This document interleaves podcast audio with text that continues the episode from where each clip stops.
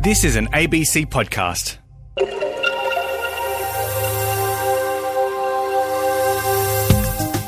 Good morning. This is Pacific Beat on ABC Radio Australia. Today on the show, in Solomon Islands, nurses are leaving to take up jobs overseas, leaving authorities with a difficult choice: limit the migration or accept the impacts on local health services. Yes, the government has a lot of concern for the services to the people of this country, and so we will try our best to manage it. And new mothers can sometimes choose to use baby formula instead of breast milk, but researchers fear the choice is not always a free one. And they're vulnerable to the aggressive marketing that comes sometimes with infant formula, and that can lead them sort of feeling like they need to do something different. And the highly anticipated meeting between Pacific delegates and Japan over its dumping of nuclear wastewater in the Pacific has come and gone, but what exactly was the outcome of talks? We'll hear why there's some confusion in that regard. All that and more today on the show. I'm Priyanka Srinivasan. So glad to have your company.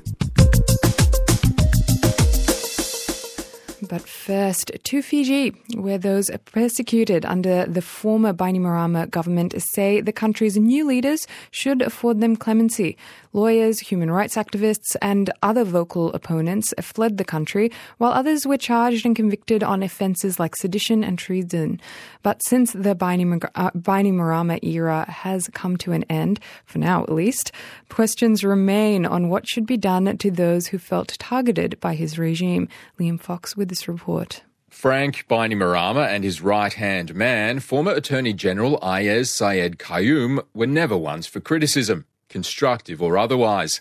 That was especially the case during the years of military dictatorship after Mr. Bainimarama seized power in a coup in 2006, but also when he became Prime Minister following the first post-coup election in 2014. Amnesty International's Pacific researcher Kate Schütze says one of the ways the former government shut down criticism was to use the law. We saw a lot of use of various pieces of legislation, like even the Media Industry Development Act, the Public Order Act, use of sedition and use of contempt of court to really silence critics of government at the time. She says the new government should turn its attention to people convicted of offences like sedition and treason after voicing opposition to the former regime. Certainly for those people that were prosecuted for political reasons or peacefully expressing those rights to freedom of expression, that they should be released or at least have some avenue to have those convictions reviewed and quashed. Fijian lawyer Aman Ravindra Singh represented dozens of people charged with sedition under the former government and was himself a prominent critic of the Bainimarama regime. He fled the country in August last year after being found guilty of the criminal offence of contempt of court in a case connected to civil defamation proceedings filed against him by Mr. Bainimarama and Mr. Qayyum. I really in exile from my country, so the tables have definitely turned on me, and right now this is life in exile. This is my reality at the moment. Mr. Singh has sought refuge in Australia while he appeals his conviction and a 10-month prison sentence. There's no doubt in his mind he was targeted because of his outspoken views, and says the new government, led by Sitovani Rambuka, should help him and others in similar situations. I feel the way forward is quite simple and straightforward. For those of us who stood up to the military dictatorship for the last 16-odd years, I think it's high time now to look at our plight. One of the positive ways forward would be to have a legislation in there which would make a finding on individuals. And if the finding is that a person had been politically persecuted, then that person should be freed from the shackles of what the dictatorship did. Amnesty International's Kate Schütze says the new government should go further than just addressing previous cases of political persecution. Going back and looking at past cases is one avenue of providing an appropriate remedy to those people most impacted, and they need to do that as a priority. But also we say these laws need to be changed so that they're not used in the future, on the whim of any government to persecute people. Pacific Beat has sought comment from the new Attorney General, Siromi Turanga. And that was Liam Fox with that report. Pacific Beat. As demand for Pacific-aged care nurses in Australia grows, Solomon Islands is trying to walk the fine line between sending workers overseas and ensuring local health systems are properly staffed. The departure of some senior nurses abroad is already having an impact on Solomon Islands health services. But, as Dubrovka Volader reports, authorities say they will not force health staff to stay and work in the country. In Solomon Islands, nurses provide an essential service to the community, and their skills are in high demand, both locally and overseas. To prevent a possible exodus, the Ministry of Health is looking at ways to better manage the selection process of nurses wanting to work in aged care in Australia or going to countries like Vanuatu. Director of Nursing Michael Larui says they want to avoid any negative impact on their health system. Yes, the government has a lot of concern for the services to the people of this country, and so we will try our best to manage it to ensure that if there is migration of nurses, we will try and manage to ensure that that does not severely and negatively impact on the health service. He says only a small number of senior specialist nurses have left, but it created a backlog in services for some time. He says with more planning to leave, it could create more problems. But at the same time, he rejected criticism about government planning to block nurses from going overseas. That is my only call to my nurses, that I'm not in a position to stop any one of them. But we will try and manage to ensure that whatever happens, it does not negatively have impact on the services that we provide. A statement from the Ministry of Health says it's aware of and respects the rights of individual nurses who may wish to resign and work elsewhere, including overseas. The ministry says in the event of a mass migration, they plan to prioritise nurses that are unemployed or retired. Newly registered nurses could also become part of the pool. Michael Larui again. Once they complete the registration, if there are vacancies existing with the Solomon Islands, yes, they can. If they are not in a vacancies, there will be also given the opportunity for them to, explore joining this group that's going to Australia. This will be put before them. We're already planning this. As of December last year, there have been 35,000 Pacific workers under the PALM scheme in Australia. The Australian Minister for Pacific Affairs, Pat Conroy, says aged care plays only a small part in the overall labour scheme, but it's set to grow. The goal is 500 by the end of this year. There's two trials pre-existing of about 80 workers, and there's the goal of another 500 workers. Tourism is there and hospitality, but it's fair to say that the two most significant industries are fruit picking and meat processing. It's great to fill labour shortages, but also equally great to skill up Pacific workers and send home money. Some countries have been sending trained carers, while others have been sending nurses or both to work in aged care. Mr. Conroy says it's up to individual countries to choose their pool of workers. The country where the workers come from decide how many workers they send, and it's their right to slow down a bit. Matthew Wale, the leader of the Solomon Islands opposition, however, says the government should have had better foresight. It's important that some mid to long-term planning takes place. In the immediate short term, there will be a drain on experienced nurses. If they resign and want to go, they will go. That, I think, is a pain that the healthcare system will have to live with, but then plan in terms of training and registration of nurses going into the future, anticipating that there will be leakage, that there will be some nurses that will leave. He says the country should accept and prepare for these scenarios. But with a high cost of living biting household incomes and the higher pay for overseas workers, it's to be seen how many may want to stay and how many may want to leave. Dubrovka Volader with that report. You're listening to Pacific Beat on this Thursday morning. I hope you're having a lovely day. A grassroots school in the northern Australian town of Alice Springs has been working behind the scenes to save an Aboriginal language at risk of being lost to the next generation. As Charmaine Allison reports, the young students are soaking it all up through song.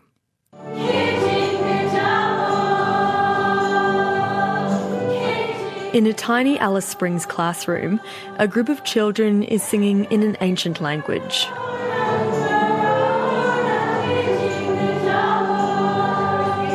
This is Pradham, an endangered Aboriginal dialect from country south of Alice Springs. There's only a handful of fluent Pradham speakers left in Australia, the language stamped out and silenced. When they went to school, they were told not to speak their Pradham language, and then that's the only language they knew was Pradham. They didn't know anything about English, so when they sort of spoke to each other in Pradham or whatever, they got in trouble for it, or they got hit for it at school or whatever. That's Charlene Swan. She grew up hearing her family speak the Pradham language out bush, but while she understands it, Charlene says she never learned to speak it fluently. But she's among a group of community leaders working to revive the dialect, teaching it to a group of young people, mostly through music. I just feel so proud of myself that I'm learning my language, my dad's language, my grandfather's language, and just passing it on to the next generation. Pradham woman Shania Armstrong is one of the school's apprentices. She's learning the language while also teaching it to the next generation. I really love teaching my language. The kids love it. Every time they come to a class, they always have a smile on their face. And because I also teach my nieces and nephews, and they're always asking me, "Auntie Shania, how do you say this in Pradham again?" Launched in 2015, the Pradham School is a community-led language revival program, empowering elders to pass their language and cultural knowledge to the next generations. For years, they've been teaching out of this classroom in Alice Springs. But now the group is fundraising to build a classroom on Pradham country. Oriole Swan says it's been a long-held dream of her mother, Pradham matriarch Christabel Swan. Well, my mum was asked by her friend, if a genie appeared, what was your three wishes? She reckoned to learn Pradham to her kids and her grandchildren and her great-grandchildren and her siblings' kids and her siblings' grandchildren. And when I heard that from her friend, I started crying because it was so emotional to hear that. So that was her dream. Look at her dream now, it's coming true. Already, the group has raised almost $80,000 of their $300,000 goal for the new classroom build. It's hoped the classroom will connect the children back to their homelands and keep the Pradham language alive for generations to come. Shanika Swan is just one of the young students eager to learn and to share her new knowledge. Pass it on so people can learn our language. It's hoped the classroom won't just benefit students, but the entire community, keeping a language alive on the land it came from. Nona Pradhama Rilamaba Nima, Nona Nanala Kotanama, Nona Ka Ngecha Ichiyarama, and that means we are Pradham people, we have always been here, and our language will never finish. And that was Pradham woman Shania Armstrong, and our reporter in Alice Springs was Charmaine Allison there.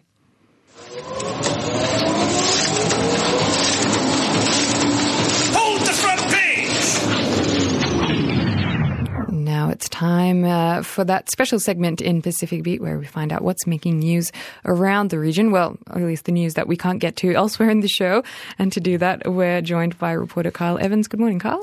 Good morning, Priyanka. I was just listening to that last package. I always wish I could speak another language. You speak a few, don't you? I speak a couple, but not an Indigenous language here in Australia, and I'd love to learn one. So maybe Pradham is for us. Maybe. Yes.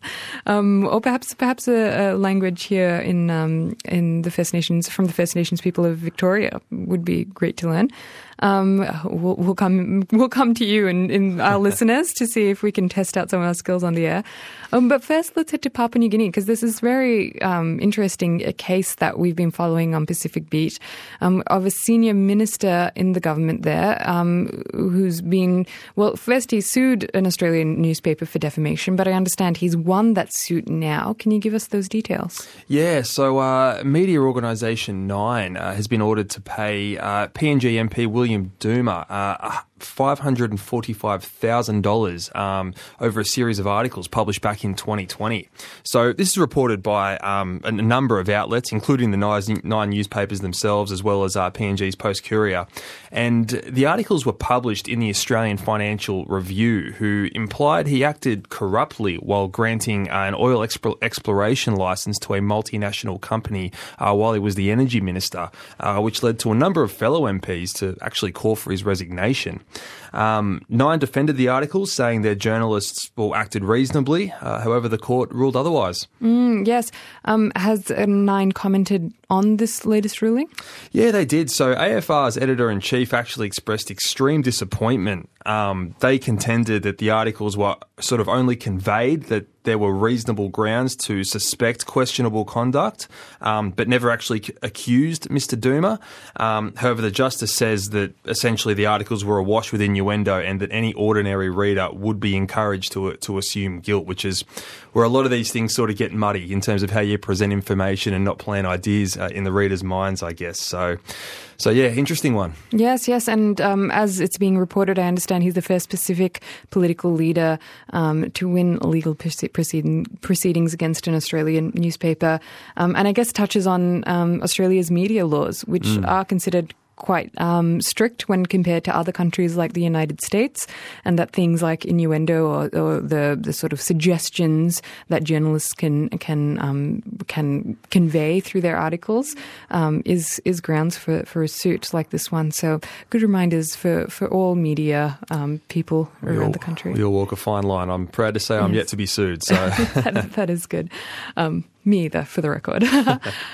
Now let's head to, New Zealand, but I guess this is a Pacific-wide story because a record-breaking amount of illicit drugs has been found, this is amazing, floating in the Pacific Ocean. How is that possible, Kyle? Yeah, so 3.2 tonnes were found by New Zealand authorities. Cocaine, that was as well, worth $500 million.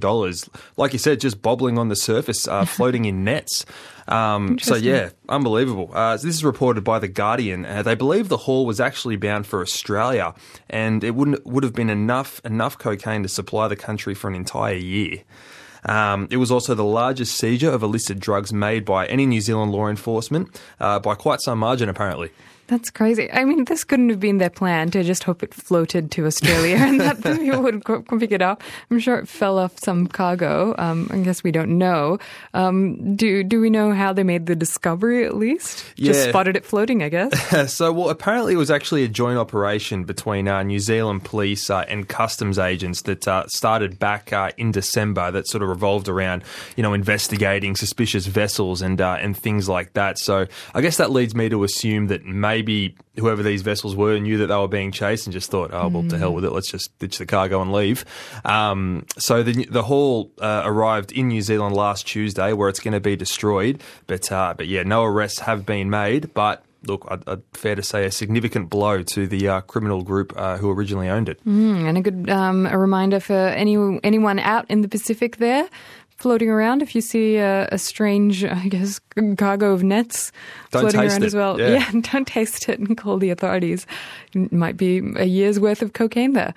Now let's head to, the Pacific Games coming up in Solomon Islands, September, is it? Later on this year. Mm-hmm. And for the first time ever, Pacific Games have a living, breathing mascot. So tell us who it is, what it is. That's right. So it's Solo, as a matter of fact. Well, she is Solo, I should say, not named after Han Solo, for any Star Wars fans out there. So she's a 167-centimetre leatherback turtle who will be the official face of the 2023 PAC Games in November. And Solo was actually in the Soles recently, where she laid her eggs before swimming to Vanuatu, where she actually arrived last week. Then she'll likely be headed off to Australia and New Zealand. So she's been busy, hence why there will be a stand-in mascot, sort of in a proper suit, to carry out those official duties, such as that 6-month tour through the Solomon Islands, which is taking place at the moment. Standard mascot of a leatherback turtle, I imagine? That's correct, yeah, okay. Of Solo. All right, of Solo, yes, in mascot and, well, original form. Do we know why organisers chose to do this, to choose Solo for this title? Yeah, so leatherback turtles, they're native to the islands in a lot of ways. It's fascinating reading. So the turtles have actually been laying eggs on the same beaches in the Soles for thousands of years. Wow. They are the fastest, largest, and most ancient of all sea turtles. They swim literally right across the world. I know Solo in particular, she's been tracked from swimming as far as California. Wow, to Solomon Islands. Before back every year. It's unbelievable. However, sadly, they are under threat, that particular species of turtle, thanks to just a lot of commercial harvesting in the latter half of the 20th century. So this campaign will sort of help conservation efforts as well as, you know, placing them sort of front and centre of people's minds. Yes, and I did hear that that Solo was off to Vanuatu, I believe, now after nesting. Yeah, it's amazing how they have almost these inbuilt GPS sensors that tell them, you know, you've got to go back to this beach to lay your eggs and then head here.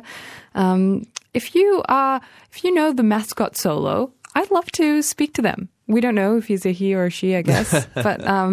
But yeah, I'd love to hear what it's like to, you know, emulate this real-life creature.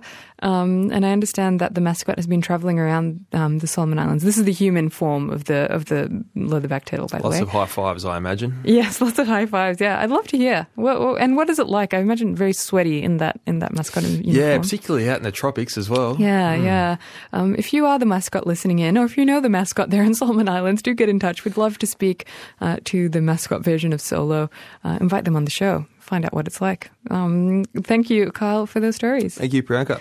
That was Kyle Evans bringing us the latest from around the region. But don't go anywhere. One big story that we've all been anticipating has been that meeting between delegates of the Pacific Islands Forum and Japan. Japan, of course, are expected to discharge wastewater from that nuclear Fukushima disaster into the Pacific Ocean. It's been quite controversial. They're expected to do that, well, at the start of this year, but we'll see what the Pacific Islands Forum had to say about those meetings and negotiations around that matter coming up. Eventually, I know it's going to hit. It's only a matter of time. Disasters are inevitable, but losing your home or your life isn't. The time to prepare is now, not right before an emergency. Learn what to do before, during, and after natural disasters in this program aimed at keeping you safe. I'm a survivor. Pacific Prepared, Fridays at 8:30 a.m. PNG time here on ABC Radio Australia. You are listening to ABC Radio Australia. I'm Priyanka Srinivasan. Experts are warning baby formula companies are exploiting new parents' anxieties in an effort to boost profits.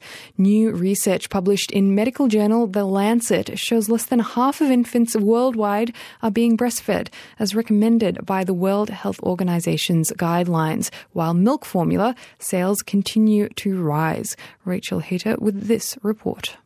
The advertisements promise that baby formula is one of the best choices for parents, and new mothers can feel immense pressure around their feeding decisions. New research finds formula companies are capitalising on that vulnerability. As a midwife, we would see the impacts of formula marketing on parents nearly sort of on a daily basis. Liz Wilkes is Managing Director of My Midwives, a midwifery practice in Australia. Women come in very frequently feeling like they're under pressure to make sure that everything's perfect in the feeding journey, and that leaves them feeling quite vulnerable, and they're vulnerable to the aggressive marketing that comes sometimes with infant formula, and that can lead them sort of feeling like they need to do something different, and formula can often be just a quick fix solution for them. In a three-paper series published in The Lancet, an international team of scientists argue baby milk formula companies are exploiting parents' emotions and manipulating scientific information and policymakers to generate sales. And they're doing so at the expense of the health of mothers and their babies. They're attempting to convince parents that things like fussiness, gas, sleeplessness, these types of normal baby behaviours are actually pathological. And that's completely untrue. They're trying to sell these specialised formulas as solutions to these normal baby behaviours. Dr. Phil Baker from Deakin University's Institute for Physical Activity and Nutrition is the series' lead author. He acknowledges that sometimes breastfeeding is not possible, and that's okay. Formula has a place, a role in society, as a regulated food product for women and families who are unable to breastfeed. But he's calling for the urgent adoption of an international treaty to better regulate formula marketing. The current arrangements are inadequate, shown to be ineffective, and a much more comprehensive and stronger approach to regulating the marketing of this industry in Australia is urgently needed. This country is one of only a few that hasn't implemented the World Health Organization International Code of Marketing of Breast Milk Substitutes into national law. Instead, there's a voluntary code of conduct. Dr. Baker says Australia, New Zealand, the United States and the European Union have lobbied against other countries adopting formula marketing regulation. We've seen this in the World Trade Organization, where we saw many interventions by these countries, often including Australia, to block regulation in countries such as Thailand, for example. And this has weakened implementation of these regulations that the World Health Organization is calling for. He says that's because Australia has a vested financial interest in protecting the formula industry in this country. The association representing formula manufacturers in Australia and New Zealand is the Infant Nutrition Council. In a statement, its CEO, Jan Kerry, says the claims are untrue, and at no time since the Australian government became a signatory to the WHO code has the industry lobbied against regulating the code in Australia. Julie Smith is an associate professor with the Australian National University's National Centre for Epidemiology and Population Health. She says the industry exploits shades of grey in the marketing code. Sometimes the industry knows that the parents are about to have a baby almost before everybody else does. One of the things about the World Health Organisation's Code of Marketing is that it bans contact with parents, direct contact with mothers. But the digital marketing has allowed the industry to really market directly to parents, to track collecting data online about what parents' internet behaviour is in order to target them. Carleen Gribble is an adjunct associate professor at the School of Nursing and Midwifery at Western Sydney University. She says the detrimental impact of poor formula marketing regulation is writ large in China. They went from having a strong breastfeeding culture 20, 25 years ago to being a country where, you know, they have very high rates of formula feeding. Their breastfeeding rates have been decimated, and it's a result of the marketing.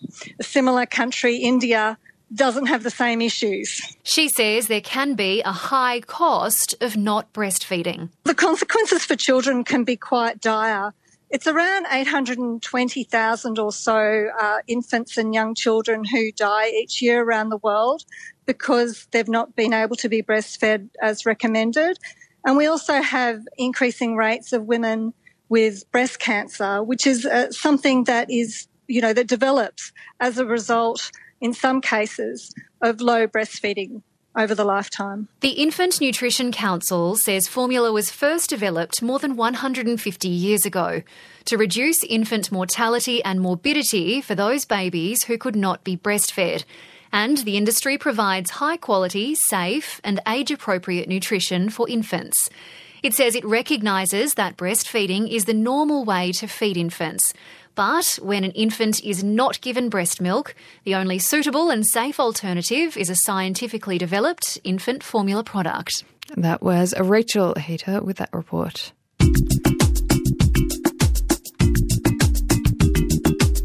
You're listening to Pacific Beat, and earlier in the show we heard about the impact of nurses migrating overseas and the impact that's having on Solomon Islands healthcare. But I've got a story for you about one such nurse studying in Australia who's keen to make sure her newly acquired skills will help communities in her home. As a young public health worker in the Solomon Islands, Lenique Pitasua saw the need for mothers and babies in rural areas to access effective maternal care. She hopes to help make that happen soon once she finishes her master's degree in Australia and returns home. Reporter Dubrovka Volader spoke to the 24-year-old about her journey so far. After doing my degree at the Fiji National University, I returned home.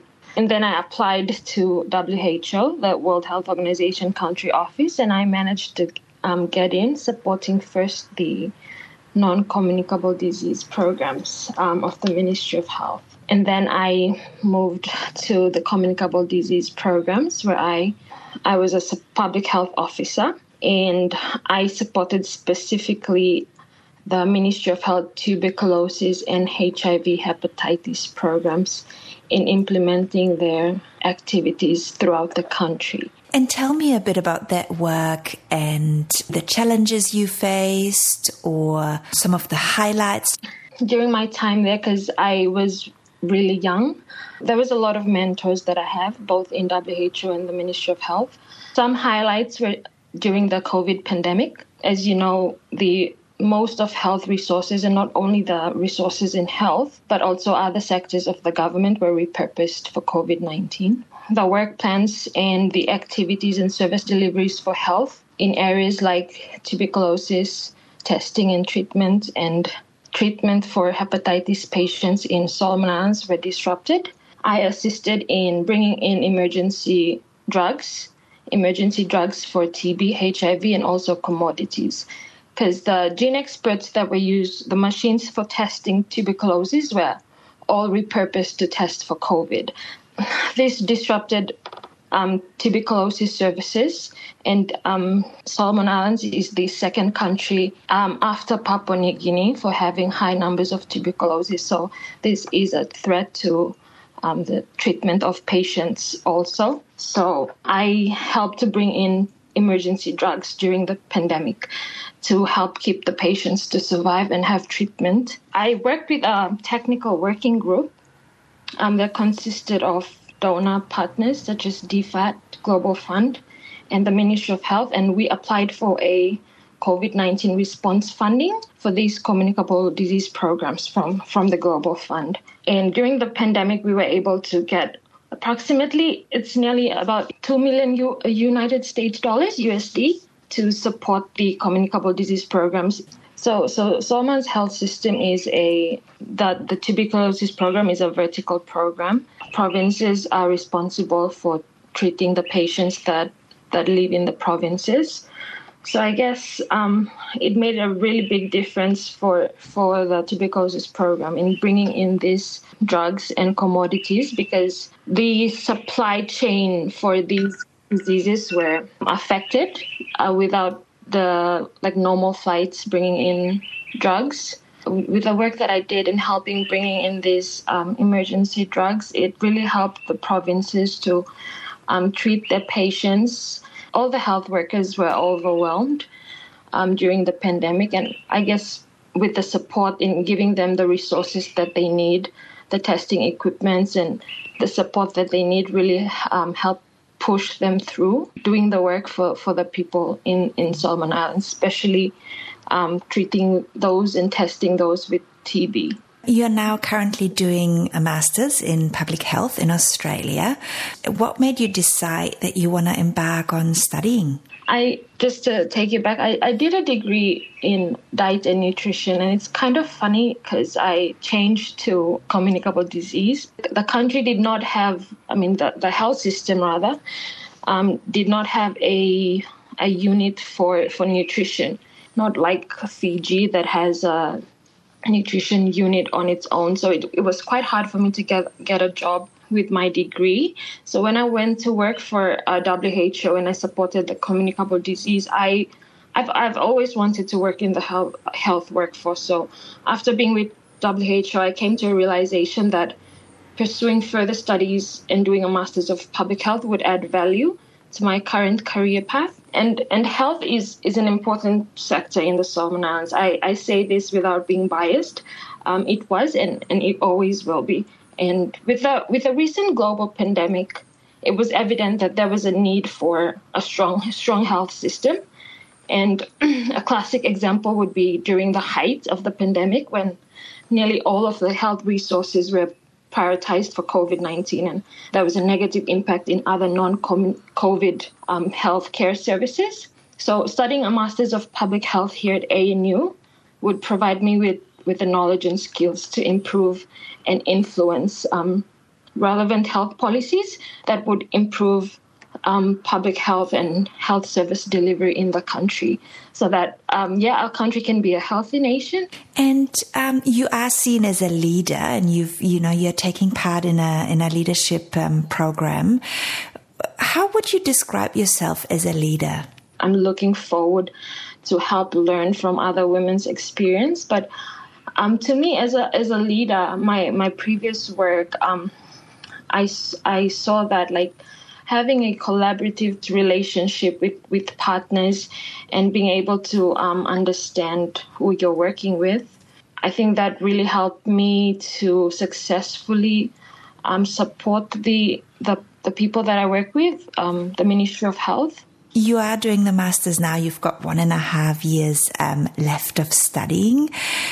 How do you envisage your future? Is there anything that you think you would love to achieve, anything that you want to tackle? One thing that I really think I want to do when I return to the Solomon Islands is to enable women and children to have easy and safe access to health services, and to lessen the catastrophic impact of out-of-pocket payments for people seeking health care. And this can be done by bringing down the health service deliveries to the rural communities in Solomon Islands. So I guess that's one thing I want to help the country strengthen when I return. And that was Lenique Pitasua speaking there to Dubrovka Volader. Delegates of the Pacific Islands Forum have met in Japan to discuss the controversial dumping of 1 million tonnes, or in fact over 1 million tonnes, of nuclear wastewater into the Pacific Ocean. So what has been the outcome of the talks? To find out, we're joined by Islands business correspondent and author of Grappling with the Bomb, Nick McClellan. Nick, welcome to Pacific Beat. Good morning, Priyanka. Good morning to you. Now, I want to start, Nick, by reading a segment of the PIF statement, the outcome of this Japan meeting, to you. It says, the PIF delegation welcomed assurance that Japan will not discharge the treated nuclear wastewater until such a time that it is verifiably safe to do so, and based on a relationship built of trust and in the spirit of friendship. Now, that was released just yesterday. Nick, what do you make of that statement? Do we know the outcome of these talks? Well, the Japan Ministry of Foreign Affairs also put out a statement following the meeting between Prime Minister Kishida and the Forum delegation, which was led by the incoming Forum Chair, Prime Minister Mark Brown of Cook Islands. The Japan statement is a lot shorter and doesn't make similar commitments. It simply says that the discharge will not be allowed in a manner that endangers the lives of Japanese citizens or those of citizens in Pacific Island countries. And, this has been at the heart of the dispute for the last couple of years, ever since Japan in early 2021 announced that they were going to discharge this cooling water from the stricken Fukushima nuclear reactor that was very badly damaged in 2011. Mm. They're talking about a 40-year program to discharge cooling water, which has been stored at the Fukushima site. And that's of grave concern for many Pacific Island countries, particularly around potential impacts on fisheries and also perceived damage. Japan has said that the water will be treated through a liquid processing system that will remove radioactive isotopes. But the Forum established an independent scientific panel last year to look at the information provided by Japan. And a memo from that panel shows that Japan has really not been very transparent about the full impacts. And indeed, the data provided to the Forum at this stage has been significantly lacking in detail. There are a whole lot of unanswered questions. And so this visit was a very important step. Mm. The bottom line, however, is Japan has not said that they will halt the program. Yes. So I guess from what we understand, the discharge could happen soon. Is that right, Nick? Is that why these negotiations were so important? There is some delay on the Japanese end. Originally, at the time of the original announcement, it was proposed that the dumping of water from storage tanks at Fukushima into the Pacific would begin in March or April this year. Japan has already announced that that's going to be deferred. They haven't set a date when they propose to begin the dumping program, although since last August they have begun construction of a pipeline and systems that will take the water out into the Pacific. So Japan is still moving ahead with proposals to do this. However, there are significant political pressures, not just from the Pacific Islands Forum, but from neighbouring countries like China and Korea, who are concerned about this proposal. There is also a whole range of technical problems that Japan is facing in dealing with getting a system that can remove not just tritium, which is the major isotope that will be put into the Pacific, but all radioactive isotopes. And on the data already provided by Japan to the Pacific Islands Forum Scientific Panel, there are a range of radioactive isotopes in the tanks, indeed significant ones in terms of strontium, cesium-137 and so on, which can cause significant health problems. Mm. The panel has also raised real concerns that the models Japan has used about safety are faulty. Mm. Japan hopes that the tritium, which is the largest amount that will be pumped into the Pacific, will dilute and disperse, but the model they've used is based on drinking water. The panel has raised concerns that Japan has not done studies about the accumulation of tritium and other isotopes in marine, in fisheries, in marine biota, in the sediments of the ocean. This is a program that will continue for 40 years, and that's why there's pressure from the forum to get it right. Yes. I mean, considering that pressure and this independent panel put together by the Pacific Islands Forum, what was the Pacific Islands Forum going to Japan and lobbying for? From the outcome statements, I know these things often happen behind the scenes, but when we read the outcome statements, there isn't any talk about, fears and some of those concerns that you outlined there, Nick. Do we know if the Pacific Islands Forum is united in their opposition to the dumping? Look, the forum did get some positive outcomes of this delegation.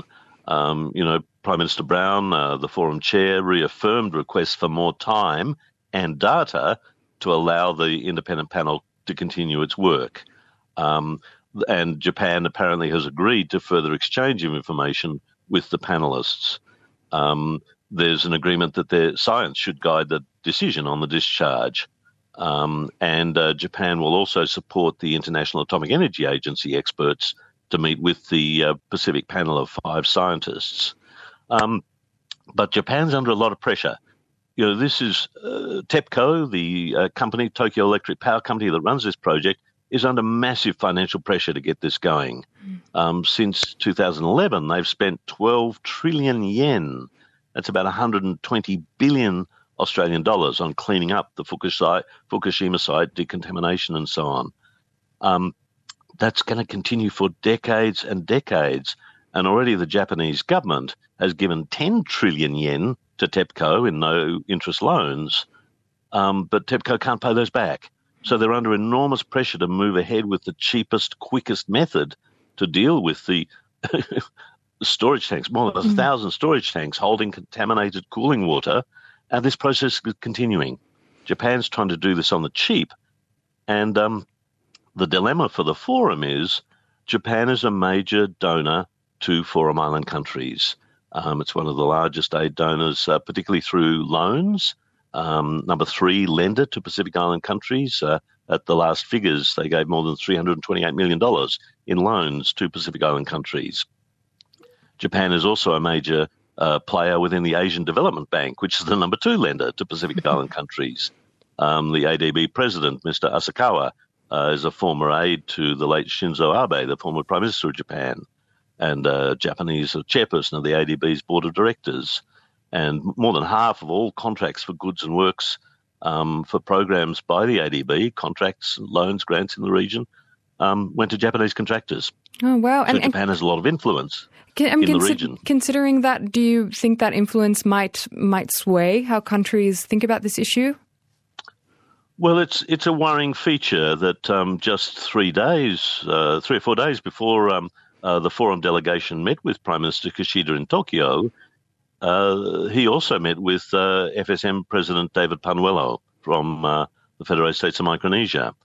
And after the meeting, Panuelo stated publicly that he was appreciative of Japan for its, quote, transparent and substantive briefings on the liquid processing system that Japan's planning to use for this contaminated nuclear wastewater. And he said that our country is no longer fearful or concerned about this issue. Now, Japan is a significant donor to FSM. Obviously, the United States is the largest donor, but Japan is a major player. And indeed, in June last year, Japan announced that they would be providing 4 patrol boats, one to each state within the FSM, to patrol maritime zones.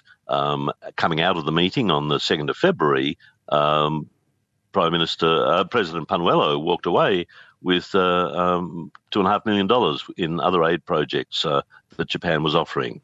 A suspicious mind might suggest that Japan is trying to promote divide and conquer to break the unity of Pacific Islands Forum leaders about this crucial issue of nuclear safety. And this comes at a time where there's growing debate about anti-nuclear issues in the region, with Australia planning to purchase nuclear submarines, with growing tensions between the United States, China and Russia, debate over the Treaty on the Prohibition of Nuclear Weapons. You know, this planned waste dumping into the Pacific Ocean, the blue Pacific continent, is really undercutting Japan's diplomacy at a time that it's working with the United States and Australia on trilateral infrastructure programs and really forging off Chinese influence in the region. Yes, interesting, Nick. I actually wanted to ask you about that wider nuclear legacy in the Pacific, but if you are just tuning in to Pacific Beat, my guest this morning is Islands Business correspondent Nick McClellan. We're talking about that planned dumping of nuclear wastewater, treated nuclear wastewater by Japan. This is off the back of a PIF delegation that went to Japan to discuss their concerns and opposition to that discharge. Now, Nick, you're also the author of Grappling with the Bomb that looks at the nuclear bomb testing in the Pacific. And I understand some commentators have made some parallels between that testing and what's happening now with this planned discharge of nuclear wastewater. What do you think about that? Are we seeing some echoes of the past in these current discussions? Absolutely. One problem is that the Pacific has often been portrayed as this vast empty space. And indeed, in the second half of the 20th century, major powers like the United States, United Kingdom, France conducted their nuclear weapons testing in the Pacific because it was perceived as having low population area. Now, we know that's just not true. There are millions of people living across this vast Pacific. It's also a transgenerational and transboundary impact. You know, countries like the Marshall Islands are living with the legacy of 67 nuclear tests by the United States back in the 1940s and 1950s. Indeed, Australia this year is the 70th anniversary of British nuclear testing in South Australia, which impacted on Indigenous peoples. And it's notable that in the delegation this week to Japan, the Marshall Islands foreign minister was involved because the Marshallese people are still living with the health and environmental consequences of this. There's very strong anti-nuclear sentiment across the region, and indeed Aotearoa New Zealand and 9 Forum Island countries and territories have ratified the Treaty on the Prohibition of Nuclear Weapons. Kiribati's leading activity around nuclear survivors and assistance to nuclear survivors, which is a key element of this anti-nuclear principle. The forum has called on the United States to ratify the 3 protocols of the South Pacific Nuclear Free Zone Treaty. The United States is the only one of the major nuclear weapon states that has refused to do so. Russia, China, France, Britain have all ratified the SPINFIS protocols. The United States has not done so. So there's been a real focus on climate diplomacy in recent years because of the major security threat of climate change, But I think we're seeing, because of AUKUS, because of this Japanese waste-dumping proposal, because of growing international concern over nuclear proliferation, that this nuclear issue is back on the regional agenda, and you only have to look at forum communiques about this.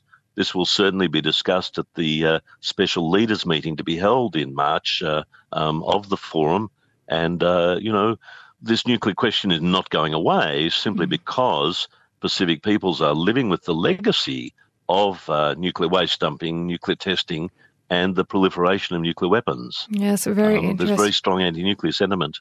Yeah. Yes, considering that legacy. Nick, thank you so much for your time this morning on Pacific Beat.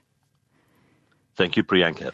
That was Islands Business correspondent Nick McClellan speaking to us there about that planned dumping of Fukushima's treated nuclear wastewater into the Pacific Ocean. As he said, we can expect a upcoming meeting on where that issue will be, I'm sure, on the agenda in March. That Pacific Islands meeting is happening. Thank you so much for your company this Thursday morning. We're at the end of the show. I'm Priyanka Srinivasan. Tomorrow you'll be joined by Richard Hewitt with a special sports version of Pacific Beat. Until then, have a lovely day.